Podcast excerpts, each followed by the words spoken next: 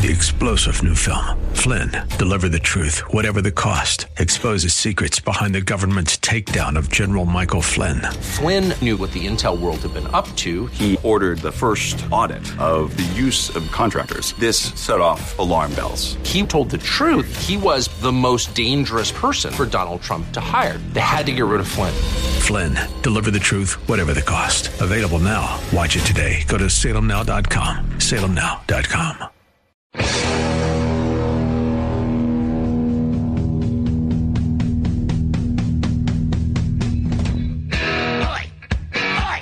Welcome to the Andrea Kaye Show. She's blonde, five foot two, and 102 pounds of dynamite in a dress. Here she is, Andrea Kaye. Cause I'm TNT. I'm dynamite.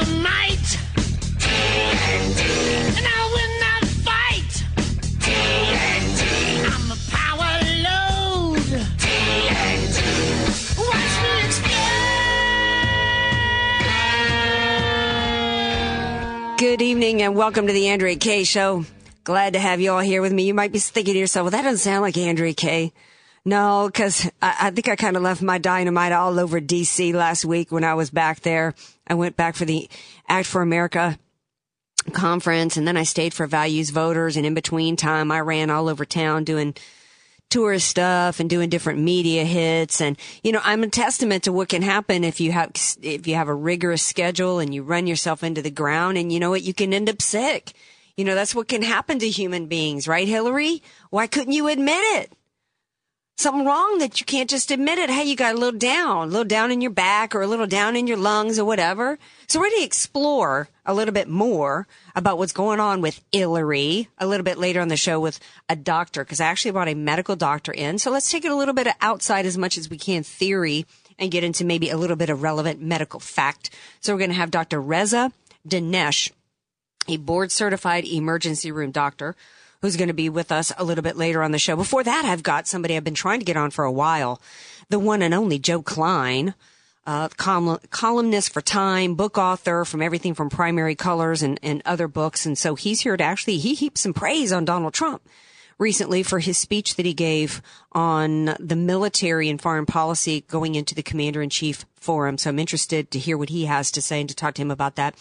Tonight, Trump is talking about economics something that we like to get into here on the Andrea Kaye show on Tuesdays. And actually he's laying out some interesting tax ideas, getting some criticism from some people on the right in the middle of that. So coming up, we're going to talk to my guy, the OG of taxes, Al Arias is going to be here. We're going to talk to him about that today though oh by the way follow me on twitter at andrea kaye show. I'm on facebook. I'm on instagram. I love love love me some instagram because i get to see everybody's doggy pics over there. No i'm not on snapchat yet dijon. And thank you for being here dijon. Hey Hey, are you on Snapchat? Are you snapping? I am on Snapchat, although I'm I can't really figure out much of it, and I don't know the mm-hmm. point of sending a picture that's going to be deleted in six seconds. Right, and and then it tells people where you are because it's like you know why why why why I want to tell people where I am.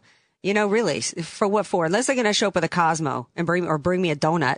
Insta you know, is great though. I Instagram. love Instagram. So follow me all over there, everywhere. If you just tuning in, by the way, this is the Andrea Kaye Show. I got to give a special shout out here to every. This is my first time in the booth here in a couple of weeks because I was back in DC, and I got to thank give a thank you to everybody here at KCBQ for making that happen last week and, and having me do my first remote show from DC and it went off without a hitch. Thank you all here for making that happen. Uh, today is September 13th. any, any reason why this day is significant? Not really. We could Google, you know, this day in history kind of stuff. All right, because it's two days after September 11th, right? So, you know, September 11th happens now and, you know, everybody changes their profile pic and changes their cover pic. And then midnight going into September 12th, everybody now changes it back right? I kind of love that the New York Times did, and I learned this on the History Channel, that they're the one who came up with the term 9-11. I think it's, I think it's wonderful that we've got like a, a way that we can instantly rally around what happened that day. But I got to thinking about this never forget thing. It's something that I've talked about on the show for a while. Never forget. And, and what does that mean? And, and I'm not really sure what that means to a lot of people. What it seems like it's meaning, and I don't want to ascribe anything to anybody else, but what it seems like kind of collectively is kind of what's happening is that it seems as though it's becoming a one day a year remembrance. And don't get me wrong, I think it's incredible that we have these memorial services and we remember the heroes who, who fought to save people and all those who, who loved ones who passed away on that day. But I think it, I, I think I'm, I'm, concerned that never forget has become just a catchphrase slogan like the, the Coke song, I want to teach the world to sing. You know, when to me, never forget was supposed to be something active. It was supposed to be, we're going to take steps to make sure this doesn't happen again kind of thing. Instead, it's becoming almost like a Valentine's Day. And you know what? I, I, I don't want anybody giving me flowers on va- Valentine's Day if you're mistreating me the rest of the year. What does that mean for me? We're supposed to be, you're supposed to be loving me all year long. Don't be coming to me on one day. You know, what's this one day thing? I think we need to have special things going on on September 11th to remember those fallen and those lost and, and pay homage to the heroes um, of which there were too many to really think about and, and, and pay tribute to every day. But I've been concerned about this never forget because we are, we are forgetting as a nation. And I, and I did a monologue a while back laying out how we've forgotten. Of course, we've obviously forgotten because when you elect somebody who says, I will stand with the Muslims should the political wind shift in an ugly direction, you've kind of forgotten as a nation. And then I got to even thinking, which is my point of today, because I don't want to revisit all that. I got to thinking about how can you be never say never forget and never Trump at the same time? Because while there were all all this never forget stuff going on, uh, we also had a whole lot of never Trump still going on. And I'm thinking, how in the world could you say never forget if you are saying never Trump? Because what you're what you're then saying is you are willing to allow the alternative to take office who is as bad, if not worse, than the last eight years of what we've had. This is a woman whose chief of staff is the Muslim Brotherhood and who's actually already had impact on policy because it was after Hillary Clinton went over to the Muslim Sisterhood's radical school for girls over in Saudi Arabia that Hillary Clinton came back and wanted an easement of, of visa restrictions on people coming here from Saudi Arabia. And where were all the hi- hijackers from? Saudi Arabia. What were the 28 pages that were hidden from us from including President Bush? It was about Saudi Arabia. The Rabita Trust, which was a funder of terror, came from who? Huma Abedin's family. This is a woman, Hillary Clinton, who wants to increase the number of refugees coming here by 500%. We're talking about 500,000 coming here. Do the math. If only 20, if only 10% are the very ISIS fighters that, that and ISIS has already said they're going to send they're terrorists through those. And we know of the 1.4 billion Muslims supposedly around the world, at least 10% are radical. They want to take us over through, through terrorist means, whether it's through a pressure cooker or whether it's through the sword or like in San Bernardino. That's who she's bringing here.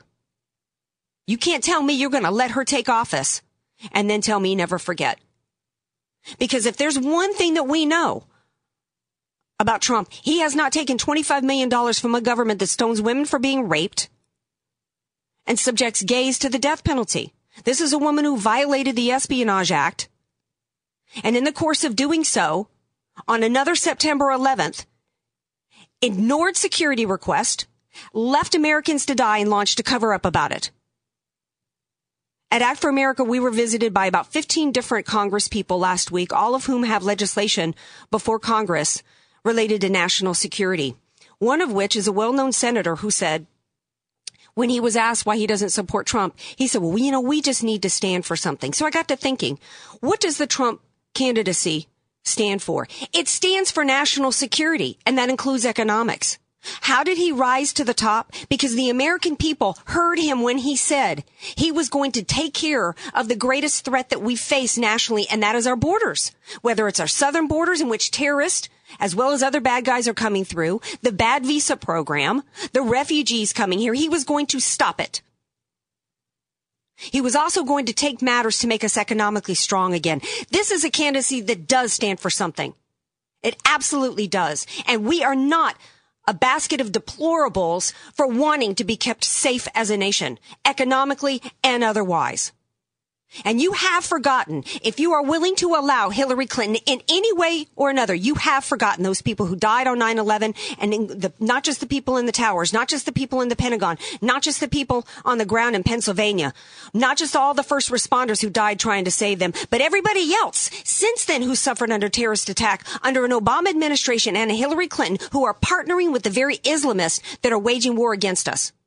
When we have a Fort Hood being characterized as workplace violence, when they immediately come out after a terrorist attack like San Bernardino and like in Boston and say, and like after Benghazi, their first thing that they want to do is tell you, don't you say anything bad about Muslims. When you're willing to support that ideology and that mindset, which is what Hillary Clinton's all about, you have forgotten. Or maybe you remember, but you just don't really care because you've got something else that's more important to you than national security. It's not more important to me. It's the number one issue on the minds of Americans. And, and, in fact, it's why the Republican Party was given the majority in 2014 and why American people felt completely betrayed and rightfully so afterwards when the Republican Party did nothing to stop Obama's radical agenda. And in fact, they funded it. We're going to take a quick break and we come back. We're going to talk to Joe Klein because he actually, he ain't scared apparently of Trump getting near the nukes. He actually seems to like Trump's war plan and military and foreign policy plans. We're going to talk to him when we come back. This is the Andrea Kaye Show on AM 1170, The Answer.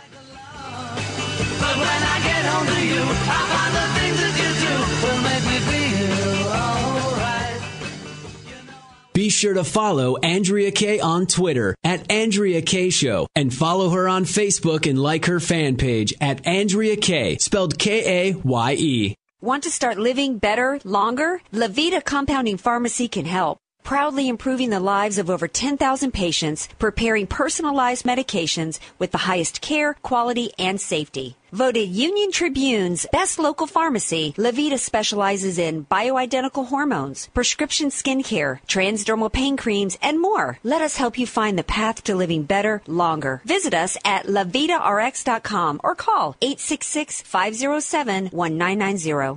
I'm Nicole Donnelly, and for over 20 years, I've owned and managed Miramar Kitchen and Bath with one goal in mind to offer great service and great value. Just listen to what our customers are saying. Service was excellent. Easy process, start to finish. We are really happy with our new bathroom. We've already talked to them about redoing our kitchen. They have our complete trust. Call Miramar Kitchen and Bath, 858 271 8434, or visit my showroom, just one half block off Miramar Road on Commerce Avenue. Contractors license 657 333. Miramar Kitchen and Bath. You're listening to the Andrea Kaye Show on AM 1170, The Answer. Oh, beautiful. Welcome back to the Andrea Kaye Show. Ah, Ooh, I worked it out in that opening segment, even though I'm still feeling really, really sick. But you know what? I'm going to keep going. I'm going to persevere. I'm going to push through this pneumonia, right, Dylan? I don't feel no ways tired. Actually, I do. Just got to get a little bit of a laugh in there. Uh, my next guest is someone that you all know and have seen uh, for years now throughout the media. Incredibly well respected writer and author. Uh, Joe Klein, author of Global Deception, the UN Stealth Assault on America's Freedom, author of Lethal Engagement, Barack Hussein Obama, United Nations, and Radical Islam, as well as Primary Colors, you know, uh, columnist for Time.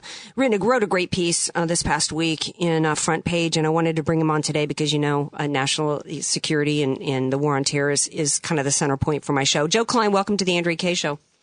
Well, thank you. I do have to make one correction, however. Uh, What's that? I'm not the Joe Klein who wrote Colored Purple, or, or I mean, The or Color Purple? Purple, Purple Color, or whatever. Oh, Prime. Okay, yeah, the other one. Okay, good. Sorry about that. I'm a little under the weather, Joe, so I apologize if that.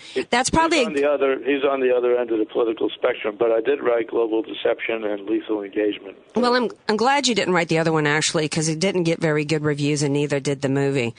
Um, so um, I did like your piece, though. You are the Joe Klein who wrote that great piece in Front Page Mag, did you not? Uh, praising Yes. Trump and his speech for foreign Yes, I- policy and yes, military. Yes, I am. I write for Front Page and Canada Free Press as their UN correspondent, and I, I did write that article. A lot of people might have been surprised that you were heaping praise on him. No, That I was heaping praise on Donald Trump. Yes. Well, I was heaping praise on the speech. Okay. You know, if he sticks if he sticks to uh, a disciplined message and lays out his policies in a logical, coherent manner, and obviously this had a lot of input from uh, experts, uh, then that's what I endorse. I mean, I, I I voted for Ronald Reagan because he believed in peace through strength, Mm-hmm. and previously I had frankly voted mostly for Democrats, including Jimmy Carter the first time, which was Oh, a mistake. Mm. Well, at But, least you can uh, admit that it was, right? At least you. I admit it was a mistake, but you know, uh, Carter showed us uh, what happens when you display weakness, Mm-hmm. and uh, as he did with Iran, as he did with Russia. Mm-hmm. Uh, of course, the economy was a mess, and Ronald Reagan uh, turned the country around uh, with some very specific um, policies, including expansion of the military uh, and, and uh, willingness to draw lines with the Soviet Union and even walk away in negotiations if necessary. And I, I see that characteristic in Donald Trump. Uh, but my article was essentially to say that his diagnosis of what has gone wrong uh, has actually been backed up, as I mentioned in the article, by Obama's CIA director, John Brennan, who, uh, by coincidence, had given an interview just around the same time as uh, Trump's speech uh, on September 7th, uh, in which Brennan essentially said that uh, he had some real serious doubts about the future of Syria and Iraq. Mm-hmm. Uh, and uh, of course, Libya was also a mess. All that was done, happened, unraveled on Obama's watch. Absolutely, it was, and and I- I kind of want to go back though a little bit to what you're saying. You kind of learned from Jimmy Carter, and learn that, and then also learned from Ronald Reagan, who did the opposite, and it was successful. Why is it? Because I I, I read your article, and and while I think it was very interesting, and and I liked reading uh, Brennan's comments. Actually, to me, it's like some of it's kind of already laid out before us. We di- didn't doesn't everybody kind of see what happened here? That we had a stable area, and it was intentionally made unstable by Obama and Hillary, who was a part of that from you know from Libya to Egypt and and all over. And why didn't why did they do this? Because why didn't they learn? From Jimmy Carter. Why didn't they also learn from Peace Through Strength with Ronald Reagan? Why did they ignore the lessons of the past and turn right around and intentionally take a stable area and make it unstable? Well, I mean that's that's the big question. Uh, they didn't learn not only from history, uh, going back to uh, appeasement and Neville Chamberlain and what happened there when uh, the world, except for Winston Churchill and a few other astute people, uh, just turned their heads as Hitler uh, carried out what he promised he was going to carry out. And then we saw it uh, play out during the uh, Carter years, leading into uh, then the Reagan years, where Reagan proved that a determination of calling the enemy by its real name, having moral clarity, and backing it up with a strong military is the only way you can deal with these adversaries. Unfortunately, the progressives have taken over uh, the Democratic Party, uh, moved it considerably to the left. Hillary, who is somewhat more hawkish than the progressive wing, still had found herself being carried in that same direction, probably to stave off the uh, challenge from Sanders. And much of her base is is uh, of the inclination that America is the uh, reason for the problems. Well, I- cause Right. of what what's gone wrong in the world, and Obama has followed that premise with all of his apology tours. Well, yeah, there's definitely there's there's a couple of things at play. There's an anti-American bent that's involved there. I look at Hillary and I think there's an old saying. A friend of mine from Tijuana, Mexico, says, and it's not a literal translation. She says, "Looking around at the people you're with, and that would tell you who you are." When Hillary Clinton's number one woman is basically the Muslim Brotherhood, then that tells me that there's more going on here than just be, her being dragged to the left. That tells me that she, to me, I see that she and Obama are in partnership, not necessarily for the same reasons, um, but are in partnership with the Islamist for power. And I don't believe that, that radical Islam and Sharia is antithetical to Marxism. I think that they're two sides of the same coin. It's about a centralized government having complete power uh, over the people. And to me, um, that's why when I hear that Jeh, Jeh Johnson went to an ISNA conference and as the de- head of the Department of Homeland Security goes to a group of people who were unindicted co-conspirators and says to them, I'm not here to look at you through the lens of national security. Houston, we got a problem. Oh, we have an enormous problem, and uh, the Department of Homeland Security, along with uh, other uh, law enforcement agencies, uh, under the direction of, of the Obama White House, have purged all uh, federal materials, law enforcement materials, and this has also trickled down to the state and local level of any references to what Islam Islamism is all about, jihad, uh, Sharia law. All of that's been purged, and in some cases in league with members uh, of organizations affiliated with the Muslim Brotherhood. So it was really no surprise, although extremely saddening, that Johnson uh, decided to uh, give a speech in front of this Muslim Brotherhood affiliated group.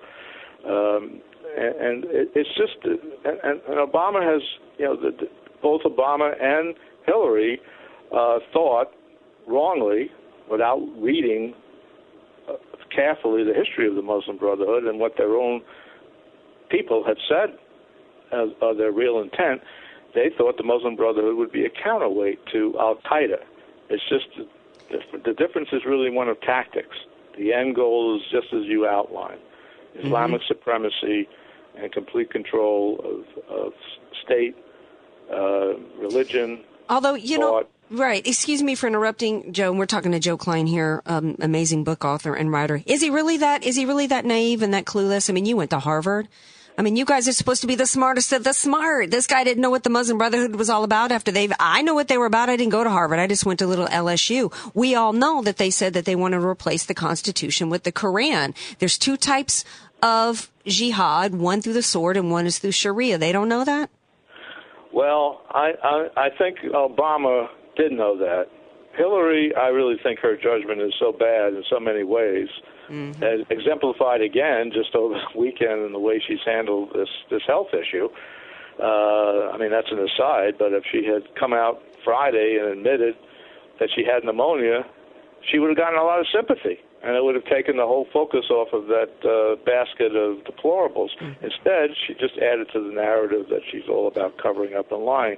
Her judgment is awful. She was the leader of, of the initiative to get us into Libya without any plan of what would happen after Gaddafi was deposed. So I just don't think she sees past her nose sometimes. Obama, I, I agree with you, probably knew the history, but may have convinced himself somehow that they were, the Muslim Brotherhood was willing to try the political route and was the best of, of uh, alternative in terms of giving Islamists some power who at least we're not currently proclaiming they were violent, although they really are. I think. Right. Well, I don't think that. I, I think that her thing with the with the lying about pneumonia is because this is a woman who would climb a tree to tell a lie, as we say in the South. You know, this is a woman who's still going around saying no Americans died in Benghazi on September 11. I mean, are you kidding me? I mean, stop with the lying, okay? And and oh, by the way, one of the things you didn't mention in your article in terms of of Trump's military and his foreign policy, which to me was key in terms of why he rose to the top, and it was because he was willing to say, until we get a handle on who's coming here, we need to stop bringing Muslims here from from around the country. He has a majority of support, but it's largely uh, of the American people, including Democrats and Independents, because it kind of makes common sense. And, and, speaking of Carter, Carter was did that himself. Um, that's partly why she referred to those of us as a basket of deplorables. Do you think we're deplorables? You didn't mention that in his speech. Are we deplorables because we support him in that? Are we deplorables? We are common sense Americans who want to look out for ourselves, our families, our children, our grandchildren, and the country at large. Uh, and, uh, it, it absolutely makes 100% sense to say that those countries that are the breeding grounds of terrorism, where we know that jihadists are being inserted into refugee flows, and we have no way. This is what we've been told by our intelligence services. We have no way of knowing because we have no database uh, to detect who these people really are. And, and uh, until we do, uh, I think Trump's uh, prescription is is absolutely correct. Uh, and uh, at the United Nations, actually, in next week, and I'll be covering this. Uh, they're going to have uh, a couple of big summit meetings, they're calling them, on mass migration and refugees, and they're pushing for open borders essentially. And I've written I've written articles uh, against that. I mean, you know, we're supposed to open up all our borders, and meanwhile, Saudi Arabia, uh, which which is sitting on billions and billions and billions of dollars worth of, of oil assets, uh, doesn't accept anybody uh, from Syria unless they can put them to work in almost slave labor. Uh, so it's, it's, the whole thing is just upside down. And uh, by the way, the amount number of Christians that are uh, from the from the besieged area in the Middle East, Christians who have been victimized as genoc- by genocide, is ex- minuscule in Mm-hmm. terms of, of of who's actually being admitted to this country.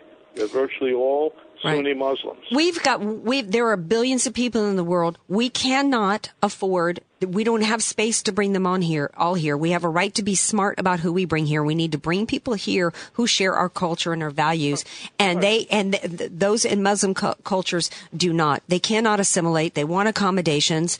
Uh, to their lifestyle and their political ideology as well as their as well as their religion. And our constitution does not require we have a const- we have a does we do have a constitution that offers freedom of religion here to its citizens. That does not require us to bring in other religions from all around the world that don't jive with our values.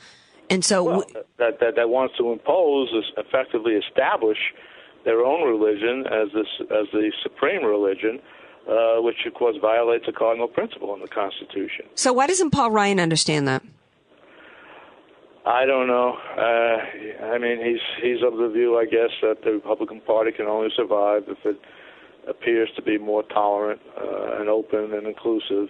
But there are different ways to to express that. I think that Trump is starting to hit his stride. That's not to say that he may not put his foot in his mouth again. Prone to do that. mm-hmm. I expect that that might happen. But he's starting to hit his stride uh, in trying to turn around this perception that people who simply want to live securely, have jobs, uh, welcome people who are willing to be part of what we always call the melting pot Mm-hmm. country. Uh, those people are not racist or xenophobic or all the other adjectives that Hillary Clinton was throwing Right. around. These people are basically just we're we're good Americans, and, right? And you know, she didn't go and call anybody deplorable when she was giving a speech with with the Muslim Sisterhood in a country that stones women for being raped and has the death money, penalty. Or taking money from Or taking money from Saudi them. Arabia, Kuwait, UAE, all these countries where gays are killed, women are, are, are either killed or, or uh, treated as third-class citizens, sometimes as chattel. Mm-hmm. You have no problems with her foundation taking money from them. Right. The theme of my show tonight is how can you say never never Trump and never forget at the same time because to me to say that is to is to support a political movement that seeks to partner which the left is doing to seek to partner with the same people who share the ideology that took down the twin towers am I wrong Well, I, I, that's right. I mean, I, th- I think that uh, that what the left and the Islamists, who don't see eye to eye on, on at least ostensibly on a lot of things like gay rights, women's rights, uh, you know, so forth, uh, social justice. But what they have in common is a hatred for this country. Mm-hmm. Uh, they both, both, both the uh, far left and, and the uh, radical Islamists think that the United States, in particular, and the West, and Israel is a little Satan, uh, are the obstacles to their uh, utopia, to their version of utopia. And uh, that's what makes them uh, both and their alliance so dangerous. Well Joe Klein thank you so much for being here how how can people reach uh, your articles Well, I do write for Front Page Magazine, which is online, and Canada Free Press. I'm their UN correspondent. That's online. My books, Global Deception, The UN Stealth Assault on America's Freedom, and Lethal Engagement, Barack Hussein Obama, the United Nations, and Radical Islam, uh, can be uh, obtained through Amazon.com or ordered through your listener's local bookstore. Awesome. Thanks so much for being here. Stay, all righty. Stay tuned because we got more. We're going to be talking about Hillary on the other side of the break. I got a doctor coming up on the show, and I want to get his opinion because there's lots of other doctors coming out there saying she's got Parkinson's disease. What does that even really mean? So don't go anywhere. We got more of the Andrea Kaye show on the other side of the break.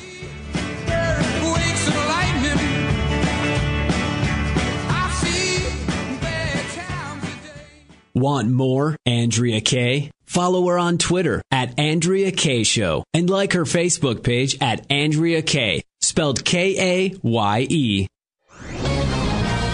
This is Hugh Hewitt for townhall.com. Whatever happens in these last weeks of the presidential election, one thing is certain. There is a vacant seat on the Supreme Court, and if Hillary Clinton wins the election, she will appoint a so-called living constitution majority maker. Five years ago, liberal justice Stephen Breyer told me that his greatest regret is failing to make the Supreme Court the umpire of congressional district line drawing. If a second President Clinton makes the next Supreme Court appointment, or the next two or three, the impact on congressional line drawing will be massive and will arrive by 2022. The GOP can expect rulings from the Supreme Court that will place the party of Lincoln in permanent minority status. Justice Breyer is a brilliant man, and he would reverse his biggest regret. Anticipate rulings on the redistricting plans drawn up in the aftermath of the 2020 census that, magically, always favor Democratic candidates. It is from the redistricting cases that the permanent hard left lurch of the country will come. I'm Hugh Hewitt.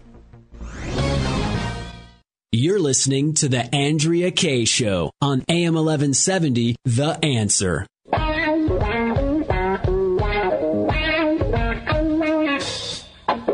Welcome back to the Andrea Kaye Show. Ooh, little funkadelic there from Dijon, getting me back in the groove because I'm a little under the weather here myself. And so we're going to talk about Hillary and people feeling ill in, in just a second with Dr. Reza Ash, But I got to give a little Hollywood update. Usually uh, I, have my, my girl Della B give a Hollywood buzz report. She's, she's off on vacation this week, so she couldn't uh, call in. But uh, do, who remembers that documentary that Katie Couric did? about gun control in which we come to find out that there have been some creative editing done kind of kind of along the lines of what was done to George Zimmerman by NBC back in the day uh, we find out today, according to Breitbart, that the gun group who was victimized by Katie Couric and her director through the editing to mislead viewers, uh, they have filed a $12 million lawsuit for defamation. What happened was Katie Couric and her directors, this was that they admitted to this afterwards, they inserted an eight second pause, which was meant to make the Virginian Citizens Defense League look stumped and unable to answer like a basic question on gun control.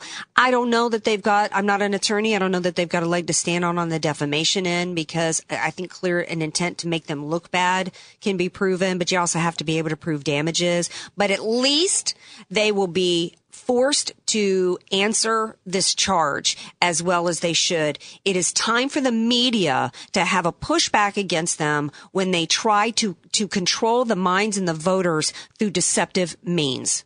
Our founders, well, I've said this so many times, our founders envisioned a free press. They're part of the critical checks and balance citizen, uh, system for the citizens. They're supposed to be our eyes and ears. While we're out trying to work and make a living, we're supposed to be able to rely on them to do proper, legitimate, honest investigations and reporting of our elected officials and groups like this. Shame on Katie Couric and her director.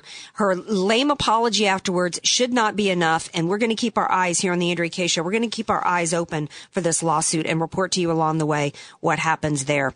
Uh, speaking of the media trying to cover up some truth about what's going on, the media has been in cahoots with the Hillary campaign in terms of trying to hide her health issues that have become incredibly obvious to anybody. I'm not a doctor. I have played one, by the way, in my acting days. But um, that doesn't qualify me to answer what, what's going on with Hillary. Uh, so that's why I called Dr. Reza Dinesh to be on the show. Hey, doctor, welcome to the Andrea Kaye Show. Hello, doctor. We got a doctor in the house? Sorry about that. Yes, I'm right here. How are you? Oh, good. I'm glad to have you there. I didn't know if maybe you had had a seizure uh, while I was talking. No, phone phone difficulties over here. But I heard you make that comment about Hillary. I just got to ask you: Did you come up with that, or is that in the press? Which comment about Hillary?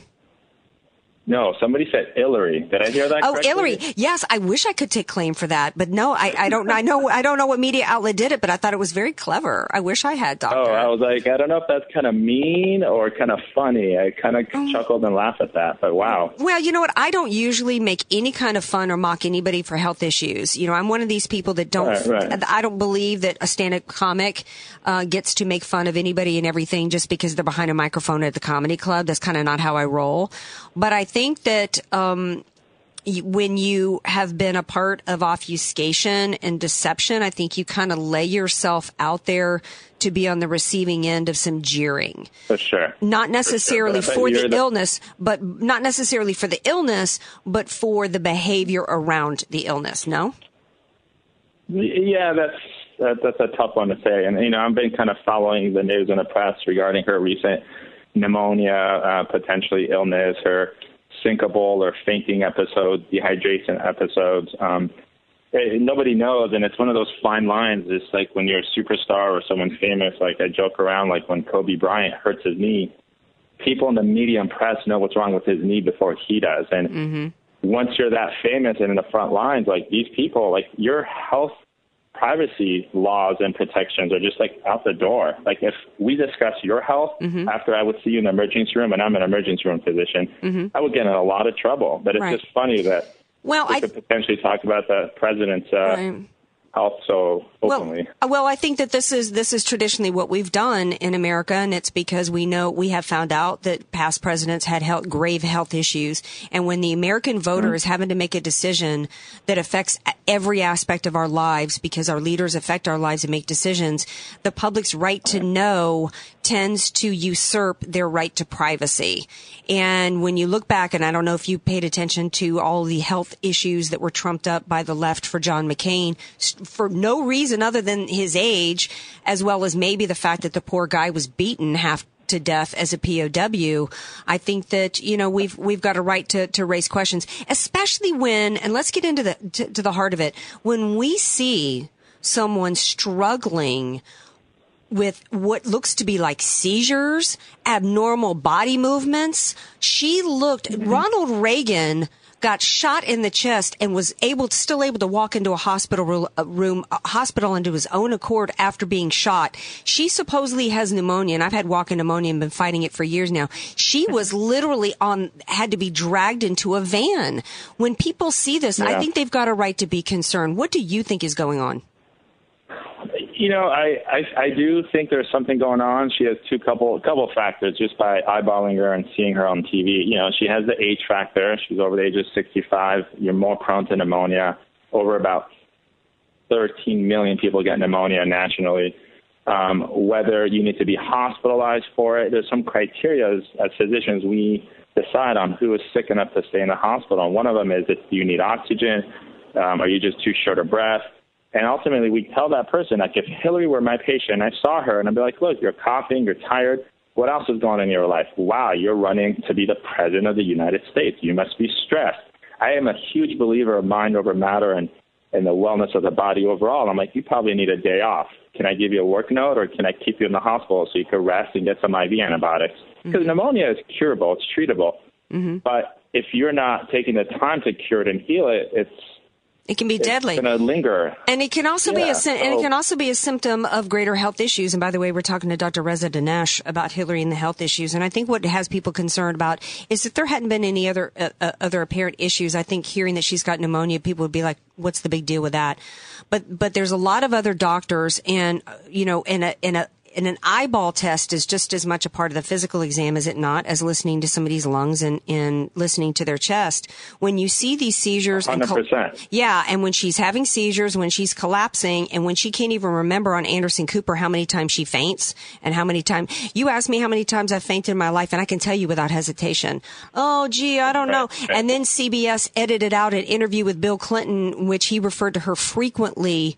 Uh, fainting, that has that and the eyeball and the weird stuff. There's a video going around by a doctor who says that it's all symptoms of Parkinson's.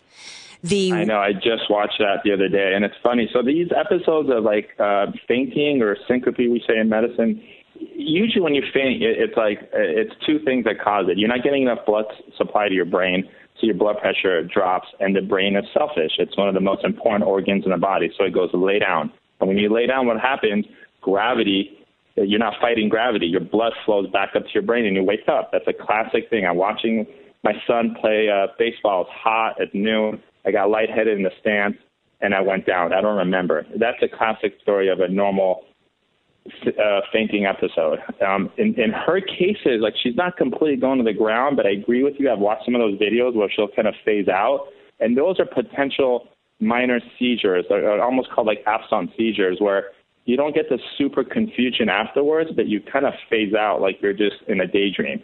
And that's supposedly it's classic really of that's supposedly classic, excuse me for interrupting, of Parkinson's, to where you're walking along one minute and next thing you know, you got concrete in your face, as well as some of her freezing that, that according to that video, some of her freezing that's been done that, that's happening is also supposedly classic of a, of a medication that's taken Right, for and Parkinson's. Parkinson's is getting a lot. Yeah, it, it's the L-Dopa drug, and it, Parkinson's has gotten a lot of publicity. First, I think publicized with Michael J. Fox, and then Muhammad Ali, and we all unfortunately saw the late stages of it, how debilitating it could be. Um, now, I'm not a neurologist. I'm not an expert on what effects it has on the mind. I've seen people in the emergency room with end-stage Parkinson's where they're not making or unable to communicate to make those decisions. Now, the, the question at hand is, is she fit for duty? And I don't know. Has there ever been a legislation printed out, or what are the physical criteria to be a, a, president of the United States? I think we had one that had polio. We had JFK that had Addison's disease. I mean, you know, they continued and did their job. We haven't had Um, one that had anything related to the brain and brain issues and a neurological issue that could render somebody unable from a brain capacity to perform. And I don't know Okay, if so it, let's say go ahead. I'm sorry to interrupt you, but like, let's say we found out she had a learning disability growing up. Like, are we allowed to discriminate? I mean, this is not what our country is founded on. Well, I We're think we are. I think we're equal rights. Right. Well, I think we're allowed to say, you know what? If, if you've got a physical deformity that doesn't allow you to play in the NFL, there's probably another line of work available to you. I think the American people, you know, I'm not, I wasn't meant to be a singer and win American Idol. You know, I think that, you know, our physical, our physical limitations are what they are, our skills are what they are, and we got to go with that. Dr. Reza Dinesh, thanks for being here. Appreciate it. Oh, no problem. Thank you for your time. Okay, we're going to take a real quick break. We come back. We're going to talk a little economics, little taxes with my man, the OG Al Arias. Don't go anywhere. More By the way, Kishan. I call Hillary and the Health Issues as my new band name. oh,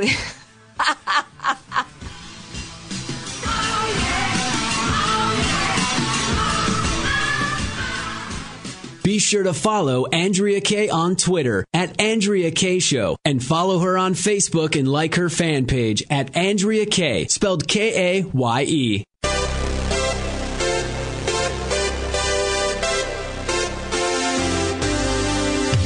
Fresh Healthy Vending, the nation's largest healthy vending company, is looking for locations in this area to place its latest innovation a fresh, healthy micro market at absolutely no cost to your business. A fresh, healthy micro market is like a mini health food store for your office break room. Choose from breakfast meals, fresh salads, wraps, hot meals, smoothies, cold pressed juices, and more, all at a convenient self checkout kiosk.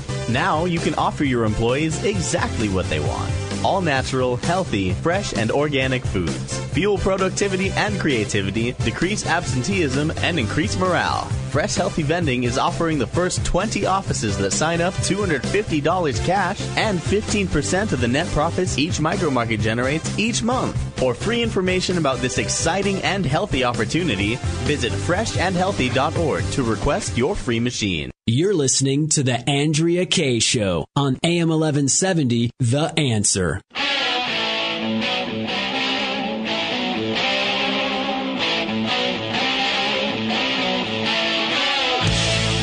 Welcome back to the Andrea Kaye Show. Great choice of song that ties into the uh, gun control documentary of Shady Katie Couric. Because who who's like the king of the Second Amendment? Ted Nugent, babies.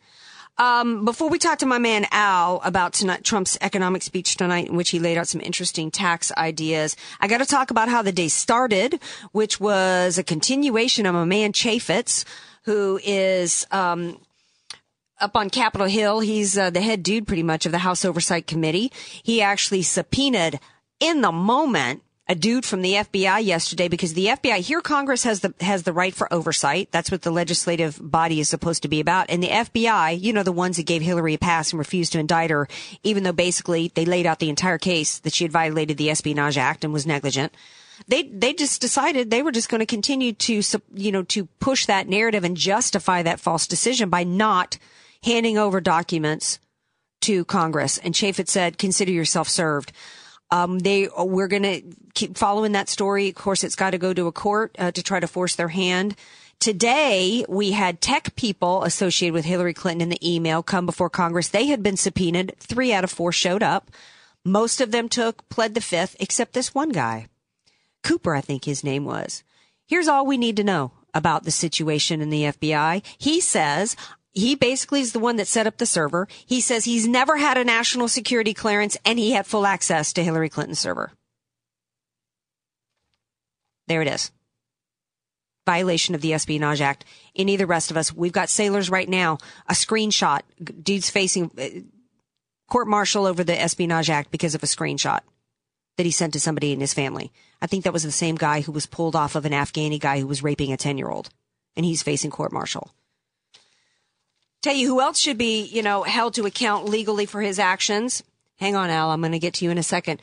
The graft didn't just finish. It, it, it just, it didn't, didn't end when Secretary of State left the Clinton, uh, the admin, Obama administration with the Clinton Foundation. We found out today that the State Department and the Peace Corps funneled $9 million to John Kerry's daughter, who had some health initiative, the Seed Global Health people, $9 million given to her organization. Of course, she was collecting a six figure salary to supposedly provide some kind of nursing school business in Malawi, Tanzania, Uganda, and Liberia. Our veterans aren't getting it. They're dying waiting for health care and we're giving $9 million to Secretary of State Kerry's daughter for some janky school in Africa. This is ridiculous. This is graft. Their argument, the Seed group, their argument is, well, you know, uh, all of our funding doesn't come from the U.S. government. So really, you know, the, the, taxpayers weren't paying her salary. That's the same argument as Planned Parenthood is saying. We're a $3 billion year organization. Only some of our money comes to the U.S. government and that's earmarked for something besides abortion. No, if, fa- if federal taxpayer money is going to that organization, then taxpayers are paying her salary. This is graft. It's corruption. We need a special prosecutor to be holding all of these people accountable while we're also taking care of the economics for the American people. Now, my man, Al, who I'm happy to have with me today, who I can't give a hug to today because I'm sick in the studio. Poor baby. I know. Do you feel sad for me, Al? I do. Well, um, tonight, Trump is giving a speech on taxes. Very simple tax plan. Now, I know that you deal with really big corporations and people with a, with a lot deeper pockets than this is going to affect. No, But- I'm actually a small business guy. all right. Um, so do you agree with me that his tax plan that provides um, for parents both who work outside the home and inside the home to be able to deduct childcare expenses as well as costs associated with elderly dependents, that's a good thing for the American people, is it not? It's a good thing. Yeah, that's it. No excitement. End of the show, everybody. Yeah. Yeah. Right. Mic Wow. drop. Did Did you look at how he's going to finance it? Well, I think a, a, a deduction, a tax deduction, is financed by just giving the government less money. No, there's six weeks maternity leave Well, that's another Paid. aspect. That's another aspect. paid. Yes. Okay, that's paid Mhm. through the employer's unemployment insurance. Mm-hmm. Okay. The unemployment in California, unemployment insurance is a major issue. It's going bankrupt. Has to borrow from the U.S. Treasury Mhm. uh, because the, uh, the the overall cost of the system is too much. That's true. I mean, that is an aspect that I'm not crazy about because he had said that he was going to put a moratorium on regulations that affect and hurt small business. And I think that that's going to put some hurt on some people. Yeah, I, I think it's I agree with counterproductive to his overall uh, approach Mhm. uh, because it leads to much more regulation. Mhm. And, uh, you know, it's just a function of the whole program, the way these things are thought up. Well, I think that, I think that what he's trying to do is I think he's trying to appeal to women, I understand what he's trying to do. right? You and I, I think that uh, the approach is counterproductive. You do, but you don't think it will be balanced. He's got a creation of a new dependent care savings account and as well the, the deduction of child care expenses. The small business owner gets to deduct those. So you don't think there'd be balance in terms of the effect? No, I, I don't. I mean, I think their costs are going to go up significantly. Six weeks paid leave, Mm-hmm. right, in small business is really a huge cost. Mm-hmm. Huge cost. And the small business is going to have to pass it on, Mm-hmm. and uh, prices will go up. That's how it works. Mm-hmm. It's elementary. Yes, but there's also elementary that if My people like my Watson. yes, but but that's not just the only aspect to his plan. A small business owner also gets to to have the cost associated with elderly dependents also be tax deductible. Oh and my God, tax deductible. Okay, you know, small business taxes, yeah, max 40% federal, max. Okay. well, So it depends on the size of the small business. Mm, give me a break. No, it, you're still paying 60% with the School tuition, deduction. school tuition would be a qualified expense. Oh, really Uh, cool. yeah. That means the cost goes up. It's being funded by unemployment insurance. So you don't see that there's any benefit at all to his tax plan here. Well, I'm I'm not saying anything like that. I'm talking about these specific points that you had me had me look at. Okay. Well, and I want So your these- opinion on these. You're you're my tax expert. I want your opinion on these. I I don't like it. I'm sorry. Okay. No. Al, you're supposed to like it. no, you're supposed to be honest with me. That's why I bring you on. I see tax deductions, and I think you know what that looks good to me. I see Well, yeah, deductions yeah, for tax- elderly care because I've got. remember remember Mhm. you're deducting a cost, so you mitigate the cost hmm with tax benefits. hmm The tax benefits are never hundred percent. That's true. Unless you give No, it's not hundred percent dollar credit, Right. and we're not getting credits; we're getting deductions. hmm So it's a it's a significant cost. Six weeks. If if you're making um, if you're making twenty thousand dollars a year, hmm right? Nobody in San Diego making that little, but anyway. Of course. Okay, so this thing phases out if you make two hundred and fifty thousand a year. Right. Okay. hmm Well, two hundred fifty thousand is a meaningful amount of compensation, right? hmm And six weeks of two hundred fifty thousand is a big number. I should have calculated it. Yeah. What, you don't have an HP 12C with you? Who comes in to do a tax segment without his HP 12C? I used to be good at arithmetic, not anymore. I well, listen. Here's here's where I'm at with it. You know what? I but I, I, think if if six weeks was ten thousand dollars, Mhm. okay, ten thousand dollars in small business That's is a big cost, Right. And six thousand, a new six thousand dollar cost, Mhm. is a big cost. That's Obamacare, Right. That everybody's bitching about.